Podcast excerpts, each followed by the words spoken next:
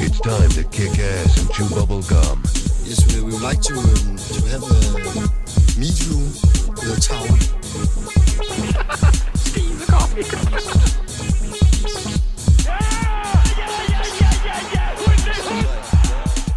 Velkommen til The Bear Talk Show, podcasten, hvor vi går helt tæt på succesfulde inspiratorer og iværksættere, så du kan lære, hvordan de skaber deres succes.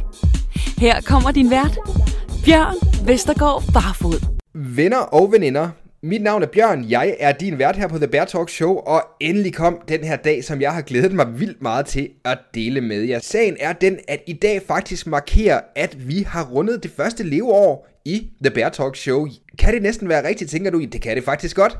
Vi har været i luften med showet nu i over et år, og hold nu op en rejse, det har været. Det har været vildt fedt, det har været vildt inspirerende og lidt udfordrende nogle gange, men hold nu op, hvor har det været givende at få lov til at interviewe nogle af de mest succesfulde og inspirerende mennesker, jeg overhovedet har kunne finde, for at lære om deres rejse, deres strategier og deres vaner, der skaber succesen i deres liv. Det har været en voldsomt fed rejse, og det tænkte jeg, det vil jeg markere med et helt specielt fedt afsnit i dagens episode af The Bear Talk Show. Dagens gæst i The Bear Talk Show er ingen ringer end Lars Tvede. Hvis ikke du kender Lars, så har du lidt af et afsnit i vente, tør jeg godt love, fordi Lars, han er det, jeg godt tør kalde et multitalent. Det kan godt lyde som et stort statement, men Lars, han er enormt dygtig til de ting, han laver. Du kender måske Lars som en succesfuld iværksætter, der har været med til at starte utallige IT-virksomheder, der alle sammen er gået hen og blevet store. Det kan også være, at du kender Lars som en prisvindende forfatter, eller måske kender du mere Lars som en daytrader, der har skabt enormt stor succes gennem investering. Alle disse tre emneområder er ting, som Lars excellerer i, så som I kan høre, så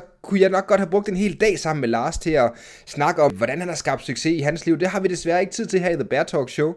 Så dagens episode er på den sædvanlige time. Jeg har fanget Lars nede i hans hus nede i Zug i Schweiz, hvor han er bosiddende, og vi kommer til at snakke om en masse vanvittigt interessante emner. Vi kommer til at snakke noget om Lars' erfaring med iværksætteri, og hvordan man helt konkret får de her iværksættere ført ud til succesfulde virksomheder, som Lars jo også har en del erfaring med. Hvordan bliver en iværksætter skabt? Er det noget, man er født med?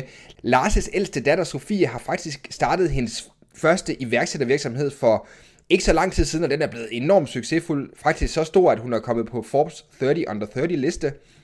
Derudover kommer jeg til at snakke noget om de største myter omkring investering af penge. Det er noget, som Lars har en stærk holdning til, og noget, som jeg har en stor interesse i, så det kommer vi selvfølgelig også til at snakke om. Og så kommer vi selvfølgelig også til at snakke om Lars' samarbejde med Mads Faurholt fra episode 10, omkring iværksætterbogen og hvilke rejse de har været på omkring den. Det er jo enormt interessant, fordi at det ikke er så lang tid siden, at de jo faktisk har offentliggjort, at iværksætterbogen går hen og bliver et globalt koncept nu, så den skal simpelthen udgives i en række forskellige lande. Det er super, super fedt. Lars har vanvittigt mange interessante pointer, og vi kommer til at snakke meget om at skabe succes. Og som en lille krølle på halen, så kommer vi til at snakke om noget, jeg faktisk ikke har hørt Lars snakke om før, og det er super, super fedt. Det handler nemlig noget om, enhver, der har læst nogle af Lars' bøger, ved, at han er enormt velresearchet. Lars, også, det får man også fornemmelsen, når man hører om Lars og Mads' samarbejde omkring iværksætterbogen. Lars, han er en rigtig læsehest, for at sige det, som det er.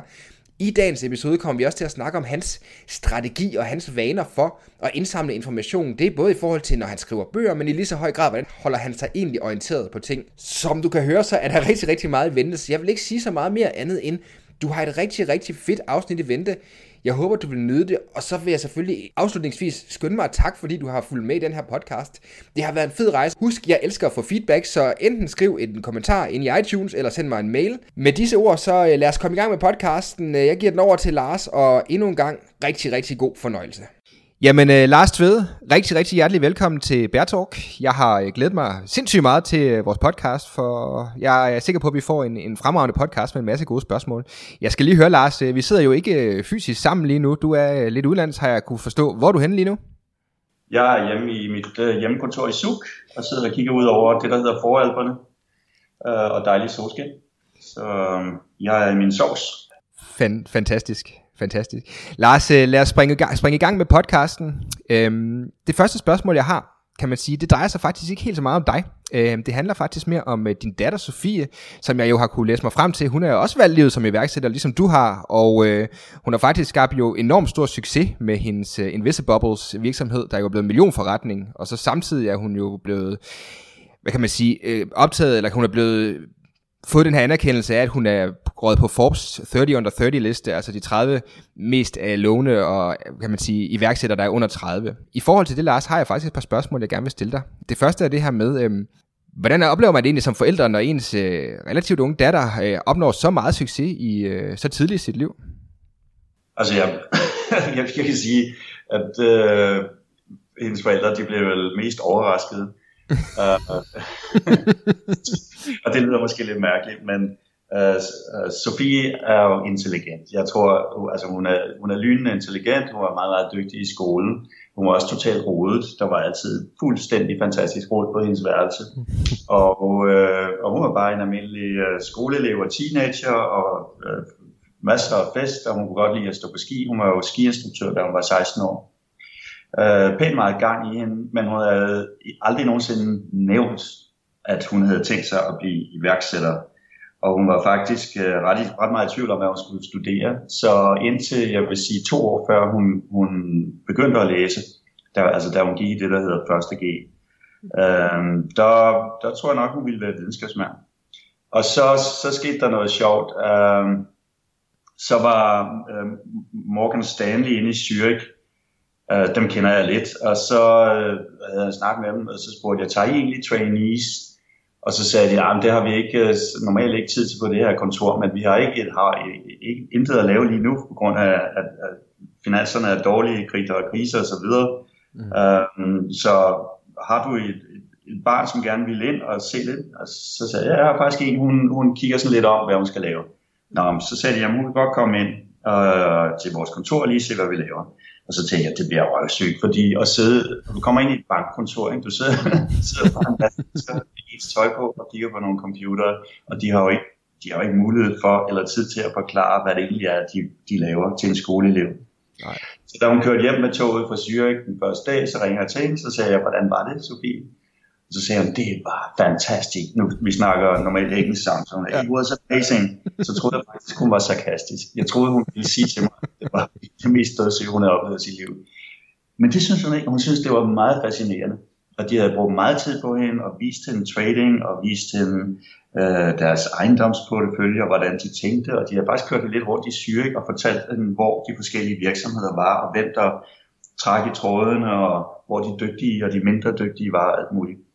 Og hun var der kun i 2 dage, og på de 2 dage, der besluttede hun sig til, at hun ville læse business. Og så kom hun så ind på Warwick University, som har et rigtig godt businessprogram i England.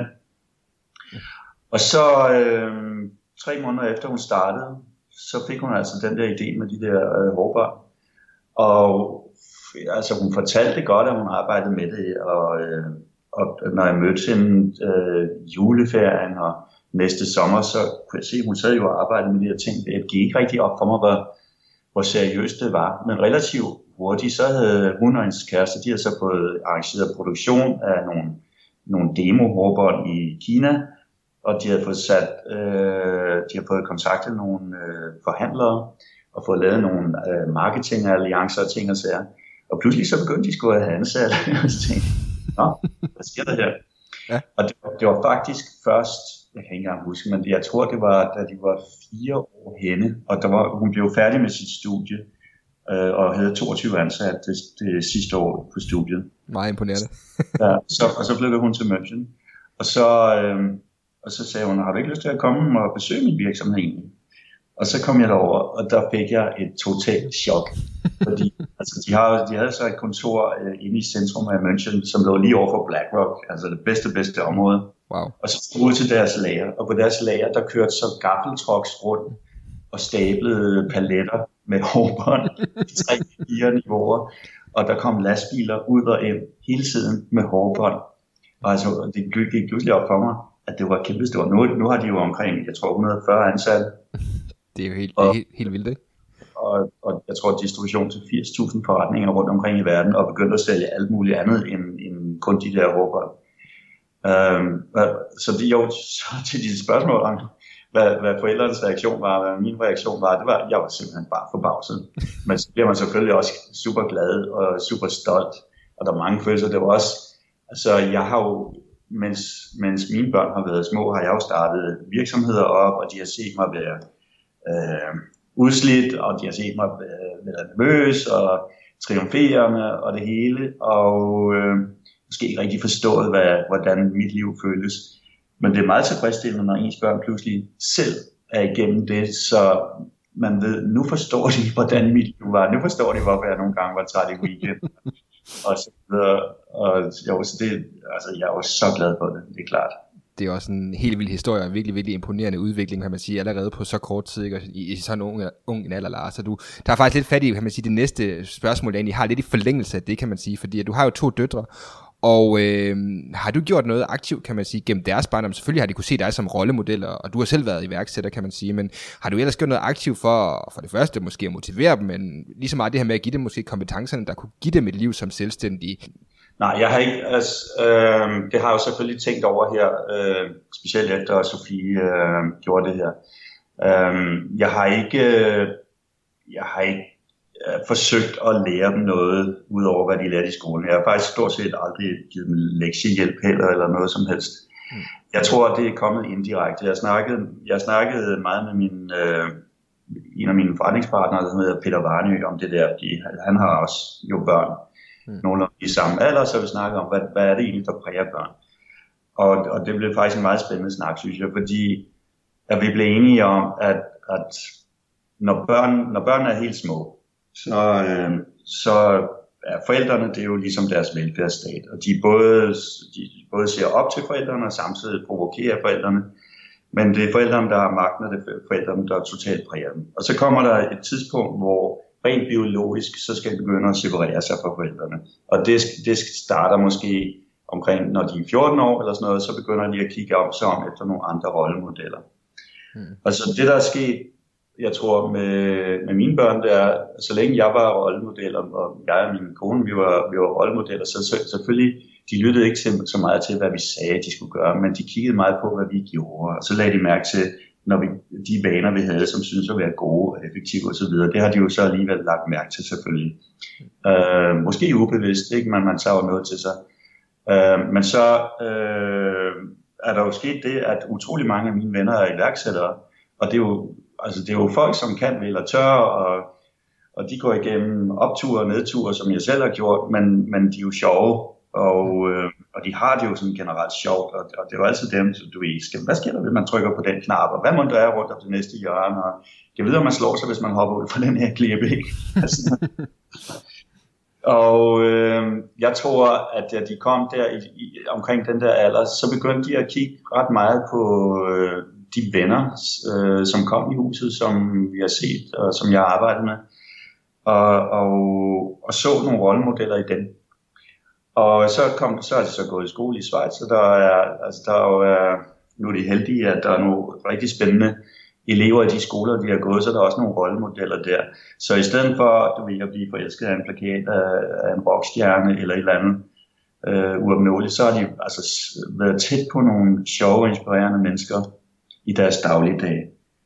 Og det har givet dem en fornemmelse for, hvordan det er at leve sådan, og det har også givet dem blod på tanden til, og sådan skulle det også være for dem, tror jeg. Så det, altså, der er intet, formelt har jeg intet gjort, men ved at bringe dem i nærheden af sjove mennesker, tror jeg, at det har været inspirerende for dem. Og det giver jo perfekt god mening, kan man sige. Det er jo man ser man du ved man det er jo det der, jeg tror det er Jim Rohn, der siger det der med, at man bliver jo blandt de 5 mennesker, man bruger mest tid sammen med, så hvis man omgives med iværksætter, så må man alt andet lige også have større motivation, kan man sige, og kunne se at der er noget i iværksætteriet, som kan være fedt, Lars. Ja, altså hvis de havde været sammen med politikere, så er det selvfølgelig set det i stedet for, men nu har de jo så set iværksættere, og så er det selvfølgelig inspirerende. Det betyder jo ikke nødvendigvis, at min yngste hun vil være iværksætter, men hun læser også business og bliver jo nummer 1 på sit universitet på marketing på første år, så hun vil gerne lave business. Det er sgu flot, Lars. Tillykke med det også. Tillykke til hende også.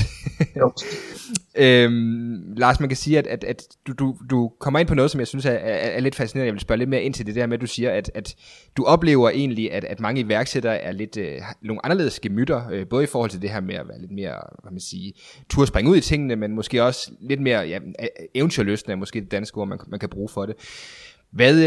Hvordan, hvis man kan kigge på det, iværksætter DNA'et, altså der er jo også det her med, så det er også noget, jeg har kunne fornemme, når jeg snakker blandt andet med Mads Faurholt i vores podcast og videre, der er jo de her ups and downs i forhold til det her med at være iværksætter som sådan. Hvis du skal tage sådan iværksætter-DNA'et, og så tage de 2-3 vigtigste ting, som du ser som en iværksætter skal kunne, altså hvad man siger, som skal være sådan nogle kerneting, der skal være i at så være en succesfuld iværksætter. Hvad vil det så være for nogle ting, tænker du, der vil være det vigtigste? Der er jo, altså i vores bog har vi skrevet næsten 20 forskellige karakteregenskaber, som man ofte ser hos iværksættere.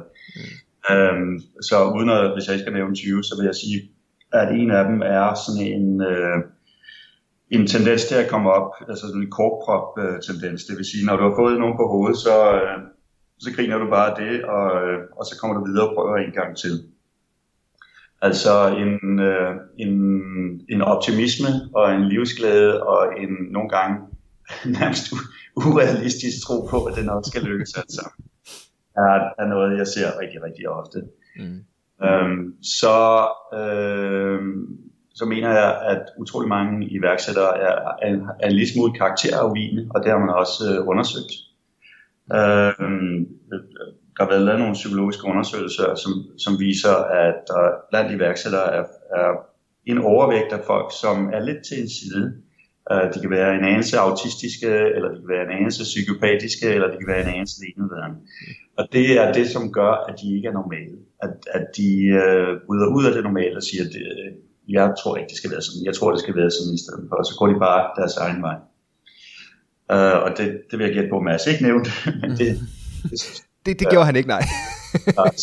og så noget tredje, som jeg lige har læst om, jo, det er nok den mest almindelige test, personlighedstest ved jobsamtaler, eller ved jobansættelsesprocesser. Det er Myers-Briggs-testen. Og der er et firma, som administrerer den test, og de laver en hel masse research af det. Og de kommer ud og sagde, at der er faktisk et par områder, hvor iværksættere de slår meget ud i forhold til andre mennesker. Og det vigtigste det er, at de er meget rationelle. Det vil sige, at i stedet for at blive påvirket af, hvad der er sket anekdotisk i dit liv, eller tro på det, som folk du godt kan lide tror på, fordi det er folk du godt kan lide, så er de simpelthen data-driven, som man siger. At det vil sige, at de kigger på data meget objektivt, så siger det her, det er hvad videnskaben siger, det er hvad dataene fortæller mig, det er sådan vi skal gøre. Og det når jeg tænker på de iværksættere, jeg kender, som kommer virkelig langt, de er så enormt data-driven. Det er også derfor, at nu, jeg blander mig lidt i politisk diskussion her på det sidste, og jeg bliver vanvittig af folk, som ikke relaterer sig til data. Og jeg lader mærke til, det er faktisk ganske almindeligt blandt mennesker, også blandt politikere, at være ligeglade med data. Altså det betyder ikke noget for dem, det betyder noget, det er bare sådan en følelse af, hvad er det rigtige. Ja. Og det er virkelig interessant også, at du tager det perspektiv. Man kan sige, at jeg kommer selv fra en online marketing baggrund, hvor at data er beslutningsgrundlaget i alle de beslutninger, man træffer. Og derfor kan sagtens følge din frustration over det her med, at der er rigtig, rigtig mange, der virker til at være fuldstændig blinde over for, hvad videnskaben egentlig siger, og det bliver nogle helt andre kriterier, der kommer til at være afgørende for deres beslutning.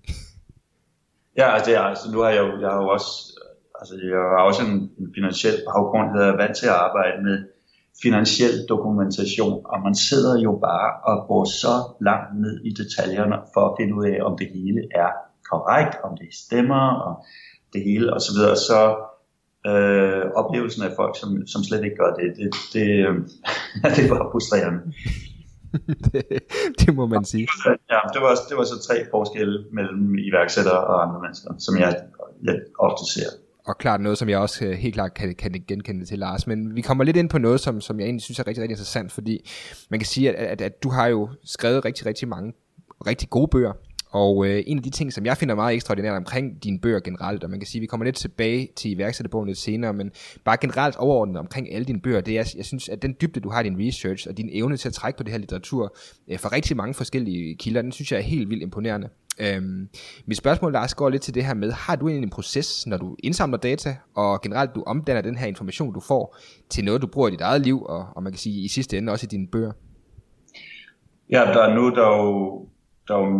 er jo mit arbejde med at starte virksomheder, der er mit arbejde med at investere, der er mit arbejde med at skrive bøger. Så det er jo ikke helt ens, de 3 måder, jeg arbejder på. Så jeg tror faktisk, jeg skal tage dem sådan lidt hver for sig. Jeg starter med bøgerne.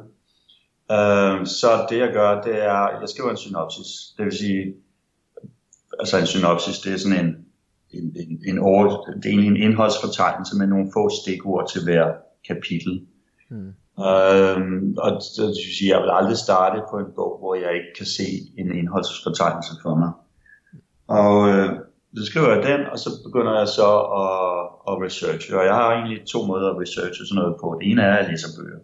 Og det er på grund af min lidt specielle livsstil, så siden 2006 har det været sådan, at jeg har tilbragt sommeren stort set på en båd, mest i Middelhavet. Og der har jeg en masse bøger med, og dem pløjer jeg mig igennem. Det er af en eller anden grund, så fungerer det utrolig godt at læse en bog, når man er på en båd, synes jeg. Og så tager jeg noter, og så når jeg er færdig med en bog, så hiver jeg typisk de sider ud, som jeg har taget noter på, og så smider jeg resten af båden ud. Og så har jeg altså de her noter. Jeg ved godt, man kunne også gøre det på en Kindle eller sådan noget, men jeg forstår det bedre, hvis jeg læser det på papir af en eller anden årsag. Så det giver mig sådan nogle idéer til mere research, og det vil sige, når jeg læser en bog, så går jeg meget, meget tit online og tjekker nogle ting og downloader nogle rapporter. Og så imens jeg gør det, så begynder min indholdsfortegnelse at ændre sig.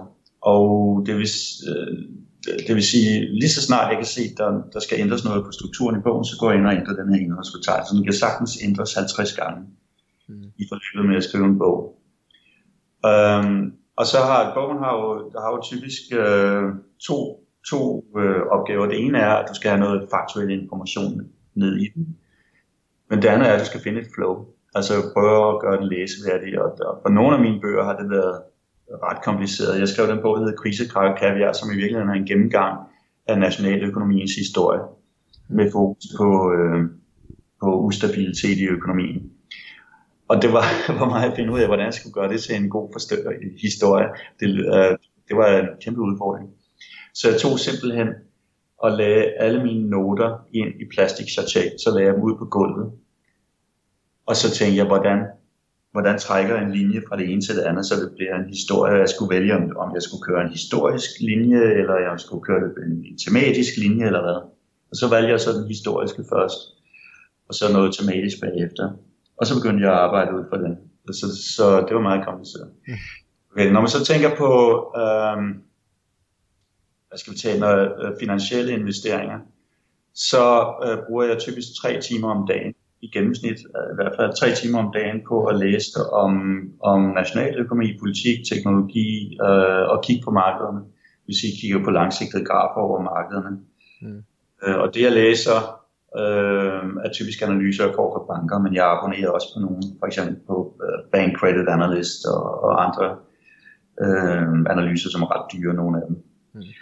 Og det er jo noget med, altså jeg lægger mig ned på en sofa med en kop kaffe, og så pløjer jeg mig igennem det der. Og jeg skal ikke læse mere end 3 timer om dagen, for de skal også bundfælde sig. Og det der med at bundfælde sig, jeg kan sige det på den måde. Du kender godt det der, når du møder en person. Ikke? Du sidder og snakker med en person, og personen skal prøve at overbevise dig om et eller andet. For eksempel at blive ansat, eller sælge dig et produkt, eller få dig med på en ferie, eller sådan noget. Og så i løbet af samtalen, så siger du et eller andet, ja eller nej, eller altså, du giver medløb eller pushback. Og så er samtalen slut, og så næste dag, så tænker du på den. Og så når du tænker på den, så føler du ikke på samme måde, som du gjorde, da du var der. I hvert fald, så vil du nu sige noget andet. Og det er det, der man kalder med at sove på det, ikke? Ja. Så dine instinkter fortæller dig noget, som du ikke helt er opmærksom på.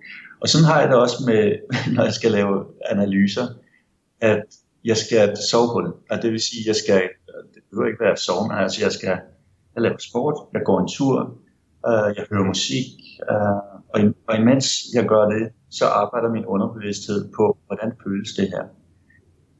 Og så jeg giver det lidt tid, og jeg reflekterer meget over det store billede, altså hvad er den store historie i markederne nu?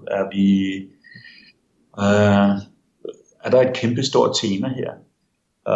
Hvis jeg tænker tilbage på min investeringstid, så har det været det, der er gået godt, som heldigvis er det meste, det har været baseret på, at jeg ramte de store temaer.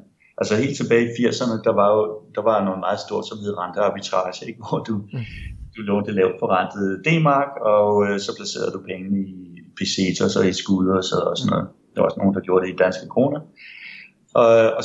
Og så var der et strukturelt rentefald, som jo blev det i mange år. Og nogle kæmpe forture i dollaren. Der var ligesom tre temaer der, som jeg kunne tjene penge på. Og så var der i 90'erne, så kom det her med teknologi. Og altså selv en blind abe, som havde købt bare nogle tilfældige teknologiaktier på børsen, hvis du bare købte mange nok, så ville du tjene styrtende penge på bare at være investeret i teknologi. Ja. Så jeg investerede i teknologi, men så startede jeg jo også teknologivirksomheder, hvilket jo selvfølgelig forøger både upsiden og risikoen. Men det var, jeg blev overbevist om, at kombinationen af mobiltelefoner og PC'er, som var noget nyt engang jo, og internettet var så enormt, så det var nogle kæmpe store muligheder. Og det kørte jo så helt frem til år 2000, hvor der kom så et kæmpe crash i det. Mm-hmm. Så var jeg sådan i tvivl et stykke tid, og så kom jeg frem til emerging markets, altså de nye markeder var det helt store. Og fokuserede i starten på Rusland, så jeg stiftede i 2001 et firma, som hed Beluga. Og jeg kaldte det Beluga simpelthen, fordi mit store fokus, det var Rusland. Mm. Og det russiske aktieindeks, det steg 1000% de næste 6 år, efter jeg lavede det der firma. Så jeg var selvfølgelig på alle mulige måder investeret i det. Og så efterhånden så begyndte jeg at diversificere ud i Kina og andre emerging markets og i råvarehistorien osv. Det var 6 år, det der. Men det var et eventyr, og jeg tjente rigtig gode penge på det, og lærte ufattelig meget om de her landes økonomi. Jeg læste jo hele tiden om deres økonomi og deres politiske problemer og alt muligt andet. Og så kom jo så den næste krise, den store bankkrise, og så var jeg i et stykke tid, gik jeg også og tænkte, hvad er temaet nu? Jeg kunne ikke rigtig komme i tanke om det.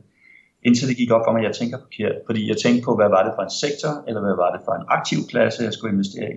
Og så gik det op for mig, at det store tema, det var simpelthen, at der var alt for stor forskel på, hvad det kostede at låne penge, altså hvad renterne var, og så hvad du kunne få i afkast, hvis du investerede i ejendom og aktier. Så det helt store var simpelthen, at man skulle låne penge og investere dem. Og så måtte jeg jo i gang med at snakke tøjet ud og snakke med nogle banker og sige, jeg vil godt lige give op her, fordi jeg kan simpelthen se en kæmpe mulighed i det her. Så det var det, og så jeg snakker stadigvæk om de spørgsmål om, hvordan jeg arbejder med information. Så det tredje er, hvordan gør jeg, når jeg starter virksomheder selv, altså når jeg har iværksætterhatten på, som jeg har nu med min venture capital fond. Og der er du ligesom udviklingschef jo, altså du selvfølgelig du er sælger, du er finansmand, du er marketingmand, du er produktmand, du er logistikmand og alt muligt andet. Mm. Men først og fremmest så er du udviklingschef, det vil sige det hele skal udvikles.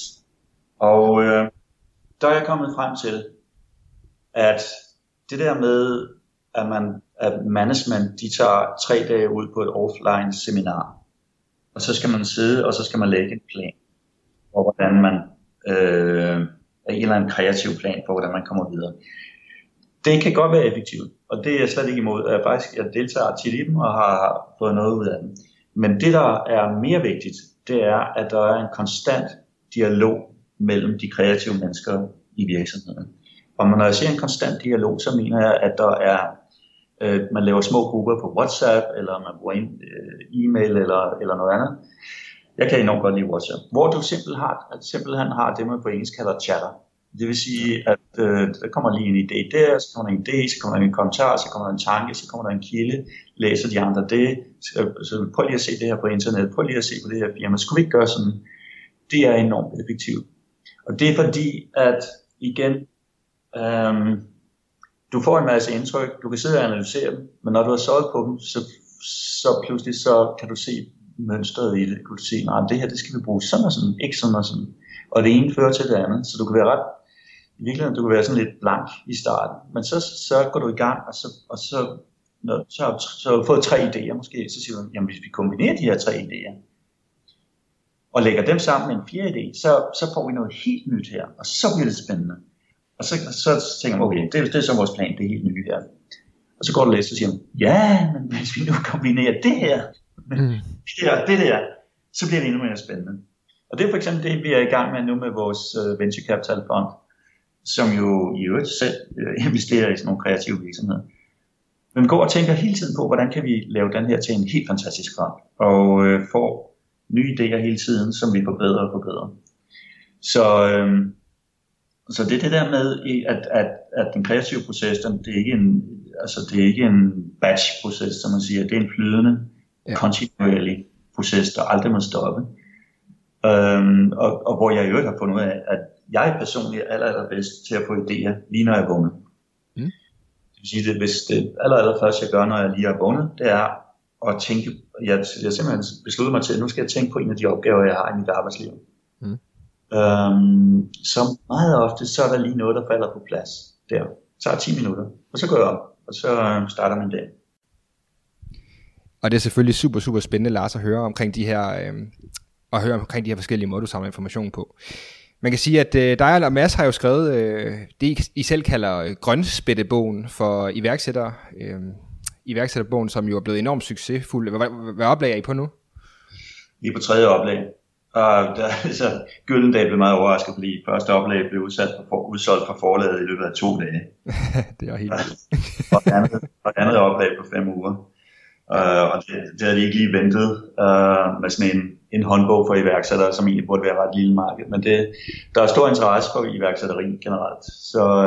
Så det er jo også en god. Altså det er jo glædeligt, at folk er så interesserede i det emne. Det må man sige også, når man snakker om, som vi talte lidt om tidligere i podcasten, at generelt set, jamen iværksættere er jo har det jo sjovere, er jo egentlig det, vi kan læse lidt mellem linjerne, kan man sige. Ja, det går på rammen. Lars, i forlængelse af det, den gode snak, jeg havde med Mads i hans og min podcast, kan man sige, er der et spørgsmål, som jeg er nødt til at stille dig, og man kan sige, fordi at som jeg har forstået det, så hvad kan man sige, bogen blev jo lidt til, hvor at dig og Mads mødte hinanden til en forelæsning, og ret kort tid efter, så inviterede du Mads ned på din båd, og med Mads' egne ord var han måske en smule bekymret omkring, hvad nu intentionerne var bag, sådan, når I nu ikke kendte hinanden så godt, at du lige pludselig inviterede ham ned på båden. Er det normalt, at når du møder sådan nye bekendte, at du inviterer dem ud på din båd? Og hvad er historien bag? Hvorfor, hvad skyldes det? Altså nu Mads en joker, så måske historien lidt anderledes, end var, fordi jeg inviterede ham og hans kæreste med på båden. Men jeg har brugt både, jeg har chalet i Verbier og den der båd, jeg har brugt dem meget til at lære folk at kende.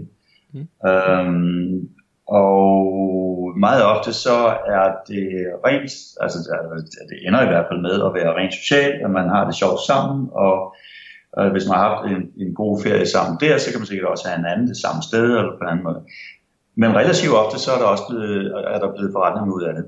Og for eksempel, altså nu har jeg startet den her Venture Capital Fund, ikke? Og det har jeg gjort sammen med Peter Warnøe. Og det kom egentlig af, jeg mødte ham, når jeg stod på ski, så en gang imellem, så kom jeg ind på en restaurant, så sidder Peter Warnøe der, og så kom jeg ind på en anden, så sidder han der og kunne hjælpe mig også der, ikke? Og så kom vi til at snakke lidt sammen, finde ud af nogle fælles bekendte, og så i et tidspunkt, så spørger jeg, har du ikke lyst til at komme med? Vi er nogle stykker på båden, kan du komme med?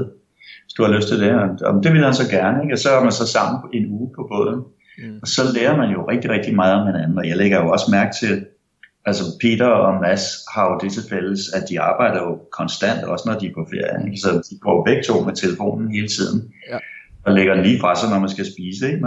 Men ellers så bliver der leveret 10 timers arbejde hver dag, også på ferien. Og jeg finder ud af, hvad det er for nogle mennesker, og hvad de kan, og jeg fornemmer måske også, hvad de ikke kan, og sådan noget. Og så med Mads, der var det faktisk,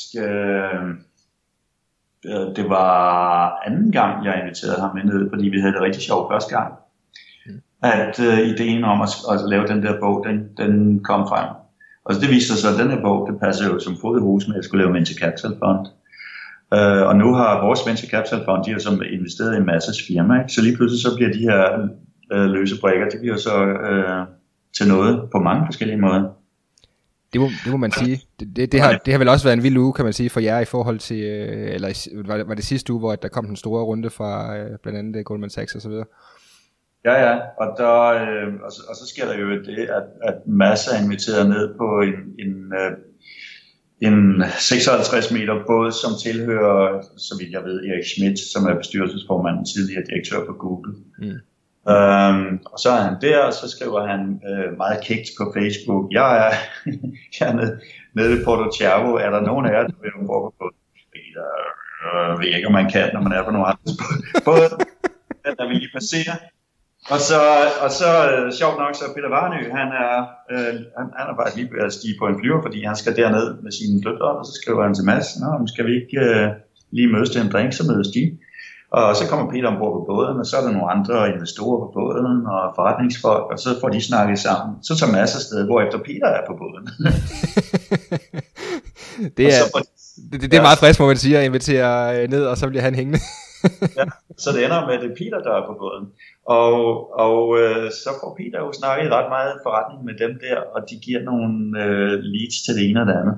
Og det jeg egentlig har lært alt det der, det tog mig rigtig, rigtig lang tid at lære, det er, at hvis du vil frem, altså du kommer ikke kun frem ved at knokle som en vanvittig, og sidde i uendelige møder, og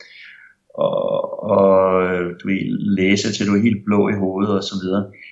De mest succesrige mennesker, fandt jeg ud af sådan lidt for sent i min egen karriere, de har et sjovt liv, hvor de kombinerer fritid og sport og rejser og sjov og fester og sådan noget med deres arbejde. Og det er ikke kun det er ikke kun effektivt, fordi at man skal jo ligesom passe på sig selv, og man skal passe på sin familie. Men det er også effektivt, fordi at du kommer til at snakke med folk på en anden måde, når du lever som en.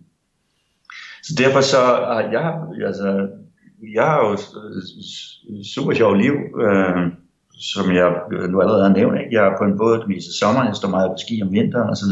Jeg møder virkelig mange mennesker undervejs, som jeg ender med at lave noget med, eller som giver mig nogle kontakter og nogle leads og så videre, men folk vil jo heller ikke,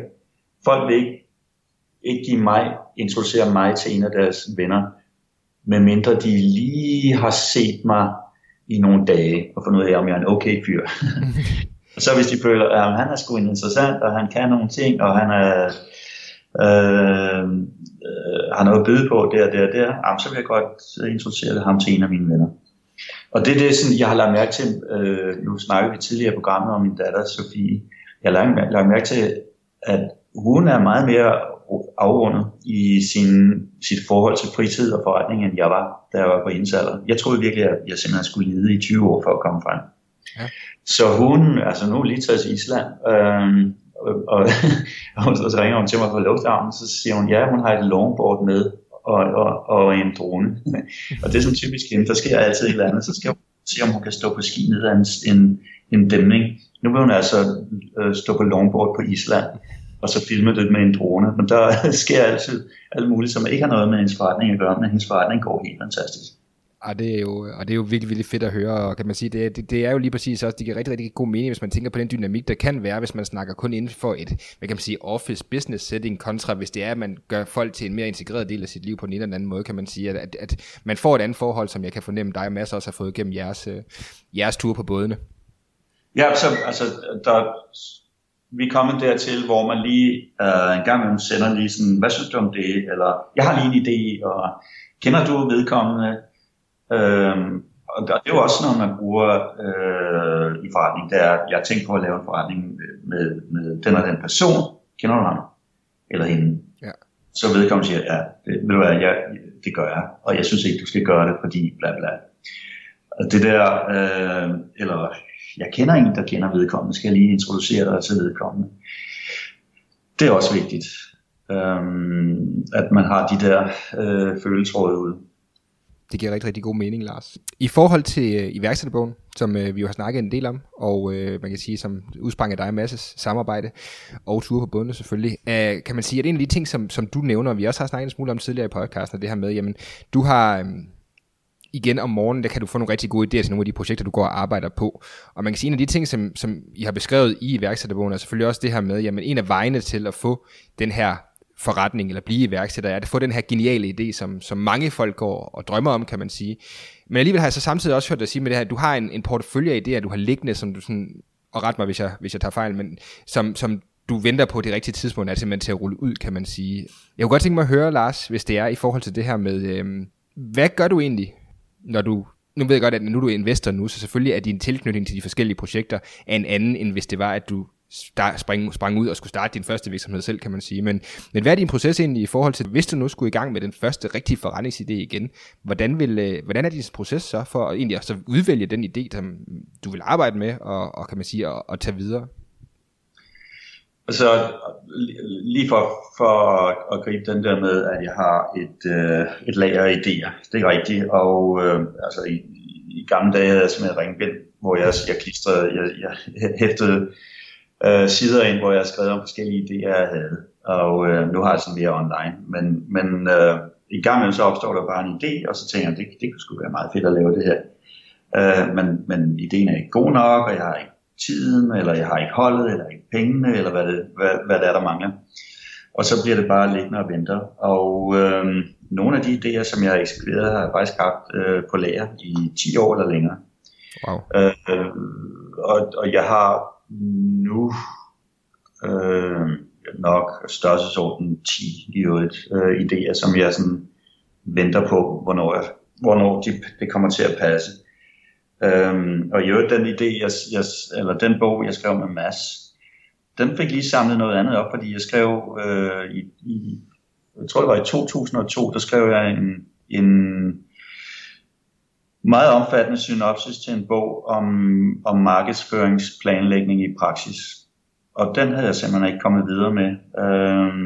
Forlagene synes ikke, den var god. Jeg vidste ikke, hvad jeg skulle gøre ved den, så sad den bare der på min computer, og så pludselig, da jeg skulle skrive bogen med Mads, så tænkte jeg, ret mange af de ting, jeg havde lavet der, som passer fint ind her. Så fik jeg lige inkorporeret den gamle idé i den nye bog, og så ligesom, nu er der ikke længere den der sten i skoen, nu har jeg fået den til sten. Men der er rigtig, rigtig mange andre, jeg lige nu arbejder på, faktisk på at sætte en i gang om et system til at forudsige fremtiden, som jeg vil have på detaljespecificeret. Det kommer jeg nok til at lave i forbindelse med min venture capital fond.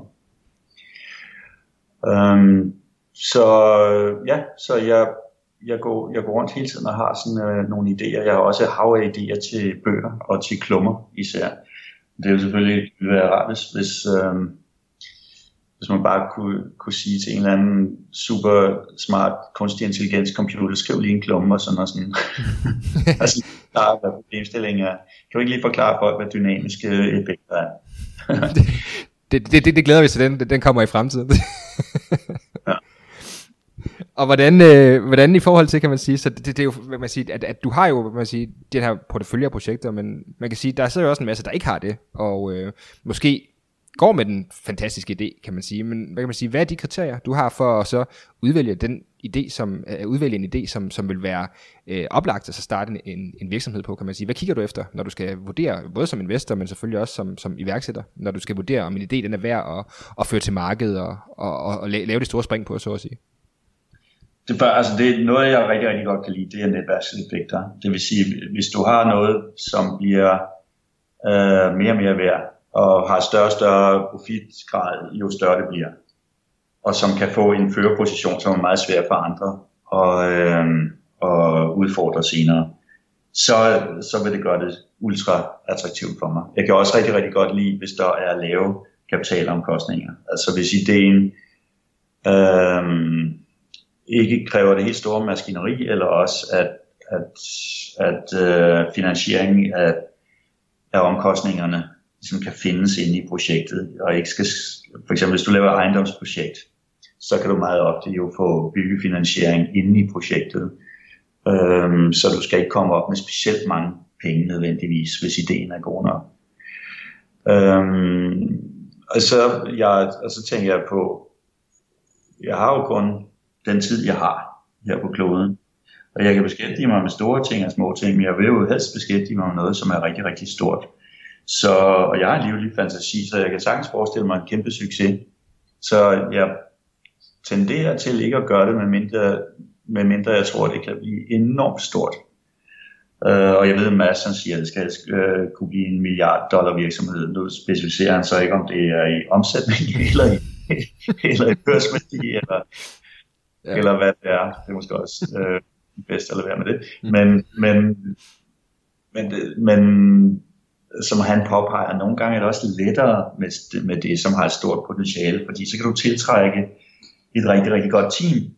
Mm. Hvor hvis du har noget, som er ikke så interessant, så kan du ikke få de mest super inspirerende energiske mennesker med ombord.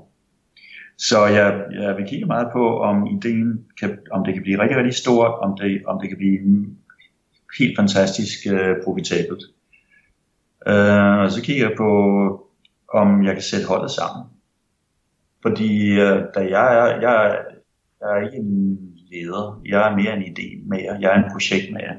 Så jeg har brug for holdet der, som har lyst til at løbe med det og få en anden del af det. Og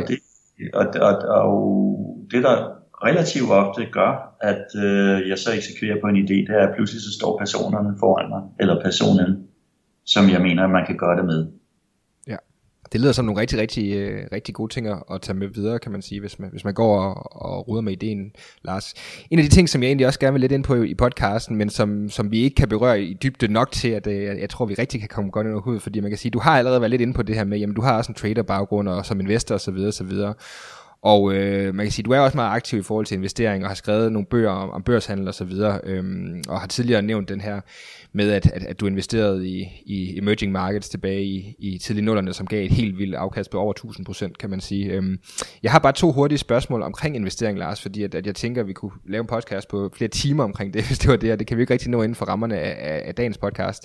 Men alligevel, der er et par ting, som jeg har hørt dig sige, som jeg egentlig godt kunne tænke mig, måske du uddybede en lille bitte smule, fordi jeg vil egentlig godt prøve at starte med sådan, hvad kan man sige, det som måske for nogen kan være lidt kontroversielle spørgsmål, og som er noget, som jeg har i hvert fald undersøgt en del og har hørt lidt forskellige meninger på, så jeg vil gerne prøve at høre, altså mener du i forhold til det her med stockpicking og vælge en enkelt aktie, kan man som menigmand, uden der sådan har nogle sådan synderlige specielle forudsætninger for at skabe sig succes med det, vil man kunne gå ind og udvælge og investere i specifikke aktier, og så forvente og så slå markedet sådan basically? Det er jo blevet undersøgt gang på gang videnskabeligt, og resultaterne er krystalklare. Nemlig, at langt de fleste mennesker, de kan ikke slå markedet. Og deres forsøg på at slå markedet, det gør faktisk, at de klarer sig dårligere end markedet. Og det er jo også noget, jeg har skrevet om og dokumenteret i mine bøger. Så for de fleste mennesker, der anbefaler en anden investeringsstrategi, som hedder asset allocation på engelsk. Det vil sige, at man spreder sine investeringer ud over en række aktivklasser, og det kan man gøre med de her relativt nye papirer, som hedder ETF'er. En ETF'er, det er et papir, som giver adgang til en lang række aktier for eksempel, eller en lang række ejendomsselskaber, eller en lang række obligationer, og som ikke ligger og handler rundt med dem, men bare har dem. Det er en meget, meget billig måde at få en stor, stor spredning i sin portefølje. Og det man så skal gøre, det er, at man skal lave reallokering. Det vil sige, hvis man for eksempel siger, at man skal have 50% i aktier, og så man kigger, når der er gået et år, så er aktieandelen, den er så steget til 70%, fordi de er steget meget i kurs. Jamen, så sælger du nogle af dem, så det ryger ned på 50% igen. Hvis man året efter finder ud af, nu den røg ned på 40%, fordi kurserne er faldet, jamen så køber du nogle flere. På den måde så kommer du automatisk til at sælge, når de er steget, og til at købe, når de falder. Og det er sådan noget, man kan gøre sådan helt mekanisk, eller man kan aftale med en bank, hvordan de skal gøre det. Og det kan blive rigtig, rigtig fornuftigt, og gøre, at man egentlig man har et ret stabilt langsigtet afkast. Så hvis man... Altså det bedre motiv for at finde individuelle aktier er nok, at det bliver en hobby, at man synes, det er sjovt. Men jeg tror, at langt de fleste mennesker, de taber penge på det. I hvert fald de taber i forhold til, hvis man sammenligner med, hvis de havde bare brugt den her mere passive, automatiske strategi. det, og det kan man sige, at det er også noget af det, jeg er kommet frem til selv, så det er selvfølgelig også rigtig, rigtig spændende at høre det. Og jeg, det her i forhold til ETF og Lars, har faktisk stillet et hvad kan man sige, et aktie-community spørgsmål, om de havde nogle spørgsmål at stille dig, og det var en enkelt, der spurgte mig til det her med ETF'er. Har du nogle specifikke industrier lige nu, som du mener, det giver mening at kigge, der kunne være relevant at kigge på, når man handler ETF'er? Og nu er jeg jo ikke i trading mode lige nu, fordi jeg bruger simpelthen alt min tid på nogle andre ting lige nu. Så altså det, jeg vil ikke så meget påpege nogen specielle brancher. Jeg vil mere sige, at for mig er det store tema stadigvæk, at afkastet i form af dividender og i form af den underliggende indtjening i aktier er pænt høj i forhold til, hvad det koster at låne penge. Og det vil sige, at jeg tror, at aktiemarkederne internationalt vil blive ved med at stige. Og mine favoritter, det er Europa, eller Vesteuropa vil jeg sige. Og så er det Japan, men hvor man kurssikrer yenen, fordi yenen får nok en ordentlig en på goddagen på et eller andet tidspunkt. Godt være det om flere år. Men japanske aktier virker meget fornuftige. Og så også noget i USA. Så det er meget, meget simpelt. Altså at have gennem ETF og have en eksponering til de tre geografiske områder, men med kurssikring af hjemmen. I øvrigt så kan man købe ETF'er, som har en indbygget kurssikring, således at du har en eksponering til japanske aktier, men samtidig at du ikke eksponeret til hjemmen. Så det i stedet for, så bliver det opgjort i euro og dollars, og bliver ikke påvirket, hvis jenten falder eller stiger. Det er hermed givet videre til den, der nu stillede spørgsmål og lyder rigtig, rigtig spændende, Lars. Jeg vil prøve at skifte gear lidt, fordi som sagt, jeg tror, vi kunne snakke om investering fra nu af til juleaften, og det kunne være rigtig, rigtig fedt, men vi har jo så selv også en deadline i forhold til, hvad vi kan nå. Og jeg vil gerne skifte lidt gear, Lars, og så snakke lidt mere, hvad man siger nu, har vi snakket noget om iværksætteri, vi har snakket noget om investering og så videre, men jeg vil sgu også gerne snakke lidt om dig. Simpelthen man kan sige at det er jo også en podcast med personlig udvikling i fokus, så jeg har sådan de sidste sådan 5-6 spørgsmål, som jeg gerne vil stille, måske lidt mere ind til dig, nogle af de ting du gør, kan man sige, der skaber succes i dit liv. Først vil jeg dog sige, vi har det her koncept i Bear Talk, der hedder stafetten. Og det er simpelthen, hvor at en af de tidligere gæster, jeg har haft, har simpelthen haft mulighed for at stille en af de kommende gæster et spørgsmål. Og det var helt oplagt for mig, at den person, der skulle stille dig et spørgsmål, det var hende, der hedder iværksætter, der hedder Tina Dupont, som jeg havde med i episode 7, fordi hun er rigtig, rigtig stor fan af dig faktisk. Og hun nævnte selv i podcasten, jeg har noget, hvor jeg spørger blandt andet om bøger, og der nævnte hun faktisk Det Kreative Samfund, som en af de vigtigste bøger, hun nogensinde har læst. Så et stort cadeau til dig for det, og hun har selvfølgelig fået lov at stille dig et spørgsmål omkring det. Hun spørger, tænker du nogensinde på, hvor stor forskel dine bøger gør for andre mennesker? Og i forlængelse af det spørger hun selvfølgelig, hvornår kommer der en efterfølger til Det Kreative Samfund? Altså vedrørende det første, så får jeg får messengerbeskeder og e-mails og sådan noget, hvor folk skriver, at de har læst nogle af mine bøger, de nævner hvilke, og så skriver de, at de har været glade for dem, og relativt mange har faktisk skrevet, at de har ændret karriere på grund af, at de har læst en af mine bøger. Så der får jeg en fornemmelse af det, men jeg har jo ikke, jeg har ikke noget sådan stort overblik. Men bøgerne giver mig jo ikke ligesom ingen penge, men de giver en meget stor tilfredsstillelse i, at jeg tænker, at det ændrer noget hos andre. Så det tænker jeg på. Det er faktisk en af mine hovedårsager til at skrive dem, det er, at jeg forestiller mig, at folk de læser dem og reflekterer over tingene og måske laver noget andet, eller bliver lidt mere effektive, eller får skærpet deres politiske synspunkter og sådan noget. Så vedrørende en opfølger til Det Kreative Samfund, det har jeg faktisk lavet. Den hedder Gåsen med det gyldne æg. Og det er en opfølgning på Det Kreative Samfund, hvor jeg griber bolden, men så siger jeg, hvad betyder det her for politik? Og så går jeg ind og beskriver liberalisme, konservatisme og kollektivisme som tre politiske filosofier. Og så bygger videre på alle tankerne om menneskers kreativitet og hvordan civilisationer udvikler sig osv. med de briller på. Spændende. Den har jeg ikke læst, men jeg har læst Det Kreative Samfund, og den synes jeg i hvert fald er fantastisk. Så er der lidt til, når jeg skal ned på båden og læse her i sommerferien. Super spændende, Lars. Jeg har jo ud på kinesisk, mærke nok, og også på engelsk, men da jeg kom ud i Kina. Okay. Hvilket undrer mig lidt, fordi at, den er jo en meget, meget stærk fortæller på decentralisering. Det er en af de største anbefalinger, der sådan fremgår i bogen, og så tænker, hvordan kan de udgive den i Kina, hvor der er censur, men det har de gjort. Ja, det er meget ukinesisk, må man sige. Ja. Det er ret interessant. Fedt. Lars, et spørgsmål, som jeg gerne vil stille dig, er det her med, altså man kan sige, at nu har vi igennem den her podcast, vi har haft i dag, og fået et indblik, kan man sige, i dit liv, og jeg tør godt sige, at du lever et liv, som jeg tror, mange kun tør drømme om. Det lyder til, at du har det rigtig, rigtig fedt at arbejde med en masse ting, som man kan sige, som du brænder for, og samtidig med, at du har tid til at udgive nogle bøger, der går ud og ændrer verden for en masse mennesker, kan man sige. Hvis der er nogen, der rent faktisk drømmer om at gå i dine fodspor, kan man sige, hvad tror du så de tre vigtigste ting, som de vil kunne gøre, vaner og rutinemæssigt, som vil kunne skabe den succes for dem? Hvad tror du, det vil være for nogle vaner? Altså det allerførste, jeg synes, at alle bør gøre i deres liv, det er at tage en personlighedstest. Mine egne børn på skolerne i Schweiz, de fik det sidste år i skolen, jeg tror det var i starten af det sidste år i skolen, der fik de det, der hedder en Myers-Briggs-test, som er en meget, meget omfattende test. Og den blev så sammenholdt med, hvad lærerne havde sagt om den i skolen, og så kom den simpelthen ud med nogle anbefalinger, hvilke jobs de ville være bedst egnet til at have det sjovt med, og hvilke uddannelser der ville være bedst for dem. Og det betød ret meget for dem begge to. Og jeg har også taget personlighedstest mange gange i mit liv, og jeg bruger dem til at prøve at forstå, hvorfor jeg trives i nogle sammenhænge og ikke trives i nogle andre. Jeg tror,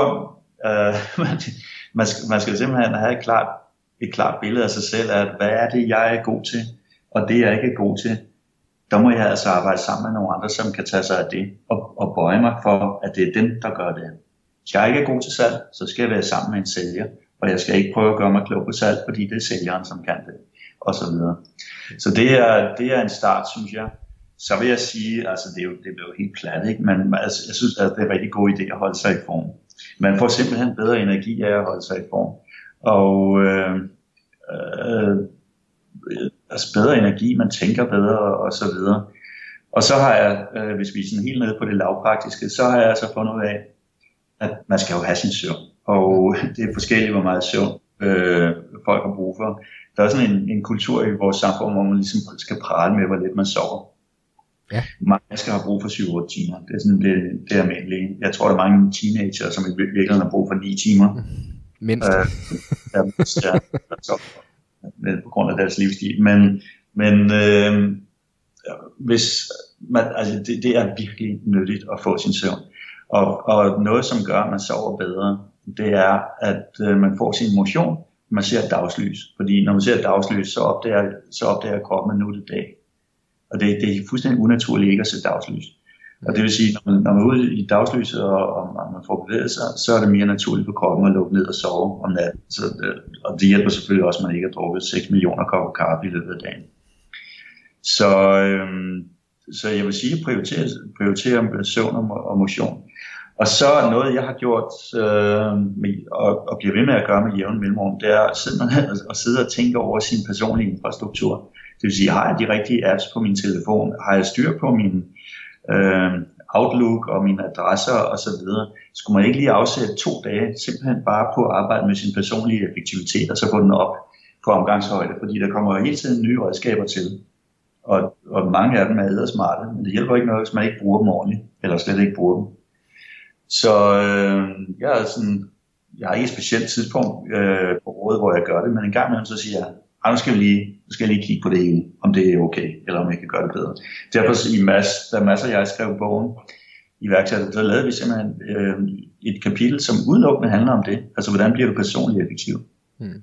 Fordi vi synes, det er så vigtigt, du kan simpelthen ikke klare udfordringen med at lave et vækst-startup, hvis du selv er personligt ikke effektiv. Du skal være effektiv. Og det giver jo rigtig, rigtig god mening. Der er jo, hvad kan man sige, det er nærmest vel en af de største udfordringer, vi har nu. Der er ting, der hiver i os fra alle sider, så at vores attention spam bliver bare mindre og mindre, og der er flere og flere ting, der kræver vores opmærksomhed. Ja, jeg tænker også på sådan, altså sådan helt praktiske ting med også at rejseplanlægning for eksempel. Altså jeg fandt jo ud af, jeg kunne ikke holde til i længden at stå op klokken 5:30, tror jeg det var, om morgenen. Jeg meget tit stod op i Zug, så kørte jeg til Zürich, så fløj jeg til London. Så jeg møder hele dagen i London, så tog jeg det sidste aftenfly hjem fra City Airport, og så kommer jeg hjem kl. 11 om aftenen. Mm. Og så skal man et andet sted hen næste dag og så videre, og det var simpelthen for anstrengende. Så fandt jeg ud af, at jeg måtte flyve ind aftenen før.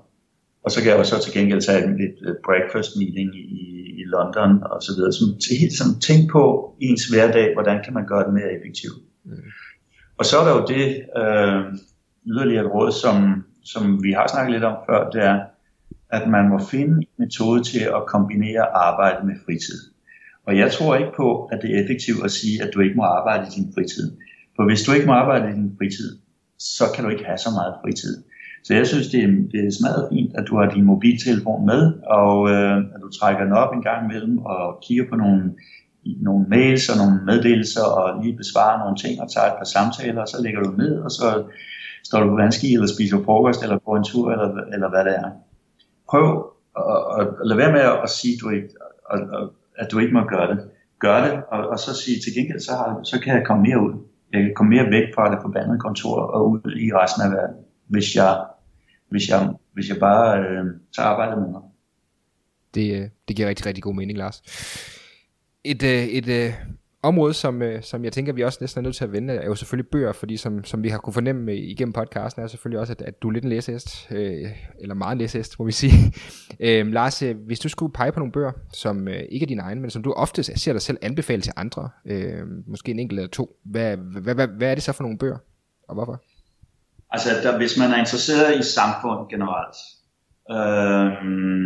og kultur og politik og sådan noget, så er der en bog, jeg synes er helt fantastisk, som jeg har givet til alle mulige mennesker. Og den hedder Black Rednecks, White Liberals, og den er skrevet af en Harvard-professor, som hedder Thomas Sowell. Mm. Og det er, jeg tror det er 7... korte historier, som handler om kultur og sociologi. Og jeg var blown away, da jeg læste den. Den er helt fantastisk. Altså, vi kunne sagtens have et helt program, hvor jeg kun fortæller om den der bog. Det lyder spændende. Altså, når man læser den, og man læser om, hvordan kultur og vaner, de trækker deres tråde gennem årtusinder, så forstår man jo blandt andet, hvorfor den der multikulturalisme nogle gange udvikler sig fuldstændig katastrofalt, andre gange går fint. Og den der er så vigtig en bog i nutidens samfund. Så altså, hvis jeg kun skal anbefale en, så vil jeg helt klart tage den. Ja, du må godt tage en til, hvis det er.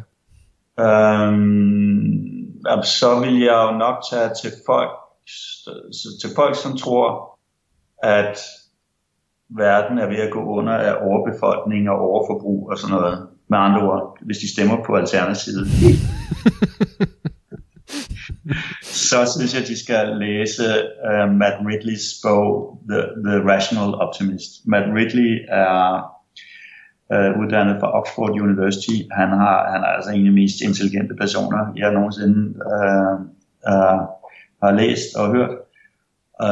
Han har været science editor på bladet The Economist, og han gennemgår fuldstændig systematisk, hvad der egentlig sker med miljø og ressourcer, når man bliver rigere, og dokumenterer, at lige i starten bliver det værre, men så bliver det bedre, jo rigere man bliver, hvorfor de reneste lande i verden faktisk også er de rigeste lande, og hvorfor de kreative kulturer, vi har, med masser af innovation, de skaber flere ressourcer, end de bruger osv. Det er en meget, meget vigtig bog, som gjorde et stort indtryk på mig, selvom jeg vidste egentlig meget af det i forvejen, men han forklarer det så godt. Han er meget, meget dygtig skribent, har skrevet havrebøger. Så den vil jeg stærkt anbefale. Altså Matt Ridley's The Rational Optimist. Super, super spændende. Der er det, der kommer til links til dem i shownoterne. Jeg kan sige, at jeg selv blandt mit lager idéer, der har jeg en idé til at skrive en bog om ræsonnement, hvordan man tænker. Og det er sammen med en kendt politiker, men vi har ikke rigtig haft tid til det foreløbig. Men det kan godt være på et tidspunkt, at Gyldendal udkommer med en bog af jeg og en kendt politiker om kunsten at tænke. Det lyder som en must-read også. Jeg glæder mig til, at dig og den kendte politiker kommer i gang med den. Ja. Lars, jeg har to-tre... Ja, du siger til, ikke? Jeg har 2-3 hurtige spørgsmål tilbage, som jeg altid plejer. Det er sådan slutningen af programmet har jeg altid lige nogle faste sådan hurtige spørgsmål til dig, som jeg håber du er frisk på lige at springe ud i. Det første det er, man kan sige, det her det er jo det er en podcast med fokus på succes, så det er selvfølgelig oplagt at jeg spørger dig, hvordan fejrer du egentlig dine succeser? Jeg fejrer dem altid. Jeg skrev en bog, som hedder Børsark, hvor jeg skrev om dengang jeg på et tidspunkt havde en papirformue på 1 milliard, som jeg faktisk havde tjent nærmest på 3 år. Og der fejrede det med at købe nogle konjakglas, men det er usædvanligt for mig. Jeg fejrer det sådan mere seriøst. Så når der er et eller andet, der lykkes for mig, så køber jeg noget. Og det er fordi, jeg skal lige sådan sige til mig selv, det lykkedes det der, juhu, jeg køber en Ferrari eller sådan noget. Så det er egentlig måden jeg gør det på. Jeg giver mig selv en gave, og så inviterer jeg normalt en masse venner og familie ud til et eller andet sjov ferie eller sådan noget, hvor vi giver den rigtig gas. Det lyder som en rigtig, rigtig fed måde at fejre det på, Lars.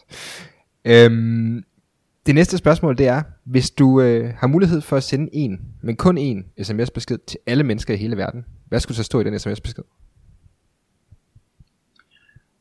Tænk selv. Ja, hvorfor? Jeg læste engang en bog, som er en af de bøger, som har påvirket mig mest. Den hedder... Den skrev Charles Mackay i, jeg tror det er 1841 eller sådan noget. Og den handler om, hvor irrationelle folk er, og gennemgår, hvordan folk er gået igennem det ene masse hysteri efter det andet gennem tiderne. Altså det både med børsbobler og... en periode, hvor folk brændte hekse, og hvor de forgiftede hinanden og så videre. Og lige da jeg læste bogen, så var masser af konflikt mellem Iran og Irak, så jeg billeder af deres ministre, ikke? Så alle i Iran, de havde fuldskæg, og alle i Irak, de havde overskæg. Og det er så tydeligt, at folk, de bare tilpasser sig alle mulige andre mennesker, og ikke nødvendigvis tænker os selv. Og det tidspunkt, hvor i ens liv, hvor man måske besluttede sig til, jeg vil tænke helt selv. Jeg vil simpelthen selv drage mine egne konklusioner, i stedet for bare at følge med strømmen. Det er så afgørende, og det er afgørende også for, at man kan have et frit samfund, fordi hvis folk tænker selv, så kan de også disponere logisk selv. Så derfor så vil jeg sige, hvis flere mennesker ville træffe den beslutning selv og tænke, så ville vi have en meget bedre verden. Fedt. Og det er jeg for øvrigt fuldstændig enig i. Det starter ved, at man tager selvstændigt det tankegang og begynder også at sætte spørgsmålstegn til de ting, som andre folk måske nødvendigvis tager sig for givet, kan man sige. Ikke? Så jeg glemte at nævne titlen. Den hedder The Extraordinary Popular Delusions and the Madness of Crowds. Det er en totalt kult bog blandt børshandlere, fordi du kan nemlig ikke have succes som finansmand, hvis ikke du kan tænke selv. Super, super spændende, Lars. Og det var Charles Mackay, der havde skrevet den, ikke? Charles Mackay, ja. Super spændende. Sidste hurtige spørgsmål, jeg har, Lars, og så tror jeg, vi er ved at være igennem det, der har været en fantastisk, interessant podcast med ekstremt mange spændende læringer, kan man sige. Det her spørgsmål, det er det her med, hvad er det bedste råd, du nogensinde har fået? Der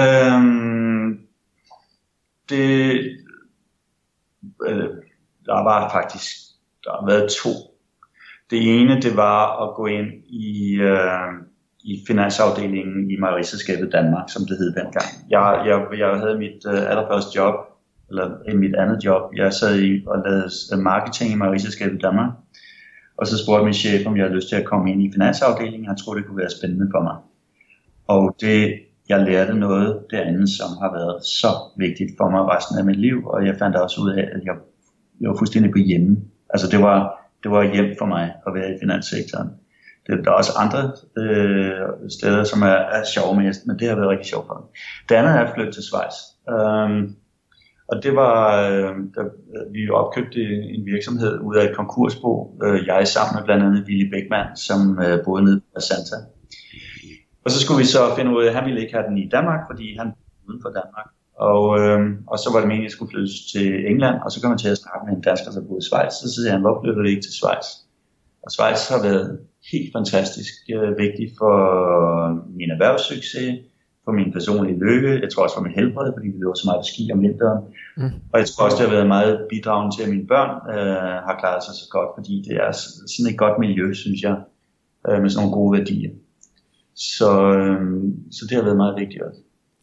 Det lyder som to gode råd, og man kan i hvert fald godt fornemme, at Schweiz har fået en rigtig, rigtig stor plads i dit hjerte, og det virker til, at Schweiz på mange måder, kan man sige, uden vi skal gøre det til her på falderæbet til en del af det, men det virker til, at de i hvert fald har fundet løsning på en del af de problemer, som vi har udfordringer med i Danmark på nuværende tidspunkt.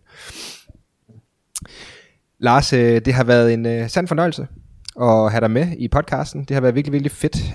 Det sidste spørgsmål, jeg har, det er det her med, hvis vores lyttere, de vil fange dig på sociale medier eller andre steder. Hvor kan de så gøre det henne? Jeg er både på LinkedIn, og så er jeg på... jeg har 2 Facebook-profiler. En, der hedder Lars Tvede, som på dansk, og en, der hedder Lars Tvede Author, som er på engelsk. Så de kan finde mig via den. Det er hermed givet videre, Lars. Så endnu en gang, tusind tak, fordi du var med i Bear Talk, og det har været rigtig, rigtig fedt. Det var en fornøjelse. Så selv tak.